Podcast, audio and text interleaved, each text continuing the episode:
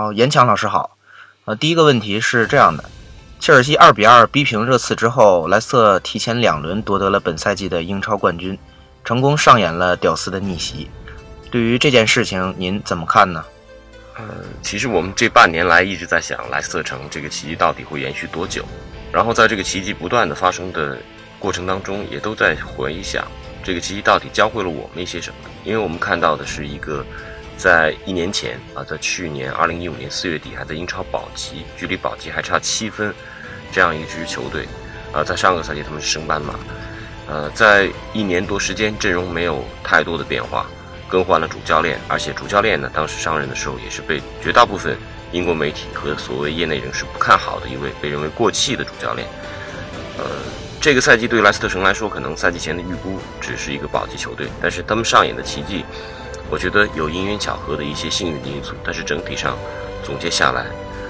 呃，我觉得是体育魅力的极致的体现。当然，这种奇迹不可能经常发生啊，拉利尼自己也说五十年才能发生一次，但是我们看到的是一个。高度团结统一的团队，每轮比赛、每场比赛都是以团队的体现。在这个团队当中，包含了各种各样的个体，而这些个体呢，大部分出身低微，这是一个表一个一个标准的一个屌丝逆袭的一个体现。但是在这样的一个更衣室当中，没有大牌，没有绝对的明星，大家都是为了团队而扮演自己分内的角色。啊整个赛季一年下来，奋斗不休，有着非常良好的端正的态度，所以我觉得团队和呃牺牲自我来成全团队的这样的集体至上的意识，是莱斯特城教会了我呃重要的第一点。其次呢，我觉得端正的态度，勤奋的工作的精神，因为我们从莱斯特城的战术执行这方面看到，他们踢的未必是那种巴萨式的控制性的足球，他们踢的反而倒是更加有效，更加是以弱击强。啊，这样的一种足球风格，所以从莱斯特城上我们能看到马德里竞技，能甚至能看到穆里尼奥第一期时代的切尔西那种非常强硬、呃非常坚毅的足球风格。我觉得这是一种勤奋踏实的态度。那呃，拉利尼同样也是一个非常重要的一位一一位人物，因为十年前他被认为是一个 Tinker Man，一个不过将，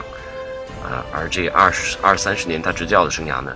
成绩不错，但是总是跟联赛的冠军，呃，人间一线。我觉得对于这样的一个教练有过很多怀疑，但是他保持着他低调温和，同时内里非常坚毅的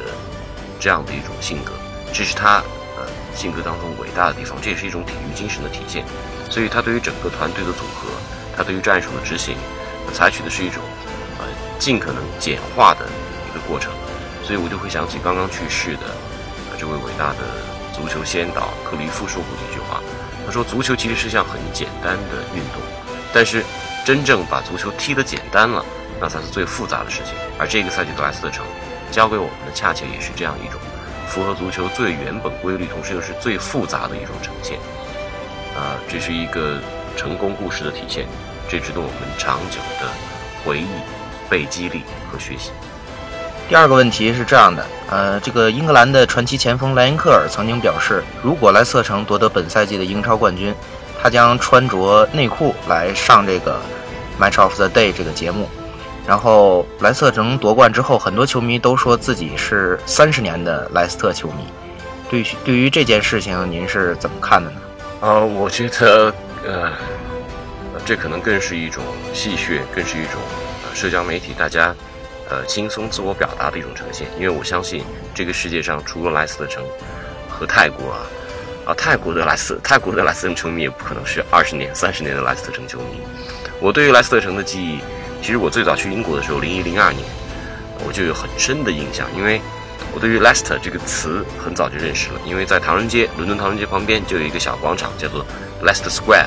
所有去过伦敦的人都应该知道这个地方。但是对于关于这个广场，其实跟莱斯特城是没有关系的。莱斯特城是在英国中部偏东的一个小城市，它可能跟现在中国最多的关联，无非就是它旁边有一所大学，叫做拉夫堡大学，它的体育管理和体育专业非常出色。那呃，社交媒体上出现这么多二十年、三十年莱斯特城球迷，我感觉呃，绝大部分大家都是从一种轻松、调侃、参与、激励啊这样的一种态度来表达自己对这样一个传奇故事的认同认可。我觉得不应该把这些球迷理解为跟风党啊，这个更应该是一种正向情绪的一种表达。这是出于对于莱斯特城的尊敬。在这儿，我也非常呃为这些球迷的幽默感感到啊感到高兴。这真的是一种体育积极情绪的一种表达。